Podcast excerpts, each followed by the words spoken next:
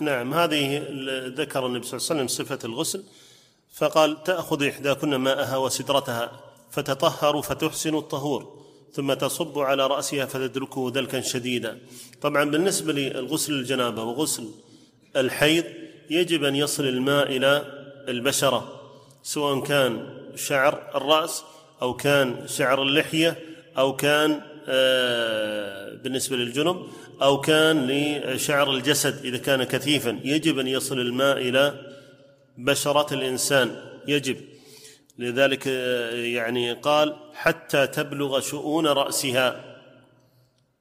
فالغرض هو إيصال الماء إلى شؤون الرأس ثم تصب عليها الماء تكمل الغسل بعد ذلك. قال ثم تأخذ فرصة ممسكة يعني قطعة قماش فيها مسك وتتبع به أثر الدم فتمسح به على فرجها في موضع الدم حتى تقطع الرائحة الكريهة التي كانت من من أثر الحيض. نعم.